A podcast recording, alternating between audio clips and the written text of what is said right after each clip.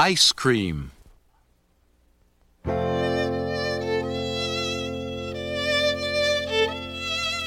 One hot summer day, Frog and Toad sat by the pond. I wish we had some sweet cold ice cream, said Frog. What a good idea, said Toad. Wait right here, Frog. I will be back soon. Toad went to the store. He bought two big ice cream cones. Toad licked one of the cones. Frog likes chocolate best, said Toad.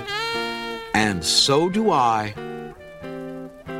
Toad walked along the path. A large, soft drop of chocolate ice cream slipped down his arm. This ice cream is melting in the sun, said Toad. Toad walked faster. Many drops of melting ice cream flew through the air. They fell down on Toad's head. I must hurry back to Frog, he cried. More and more of the ice cream was melting. It dripped down on Toad's jacket. It splattered on his pants and on his feet. Where is the path? cried Toad. I cannot see. Frog sat by the pond waiting for Toad. A mouse ran by. I just saw something awful, cried the mouse. It was big and brown. Something covered with sticks and leaves is moving this way, cried a squirrel.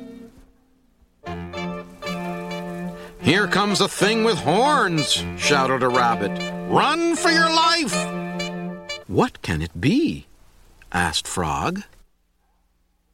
Frog hid behind a rock. He saw the thing coming. It was big and brown. It was covered with sticks and leaves. It had two horns. Frog! cried the thing. Where are you? Good heavens, said Frog. That thing is Toad.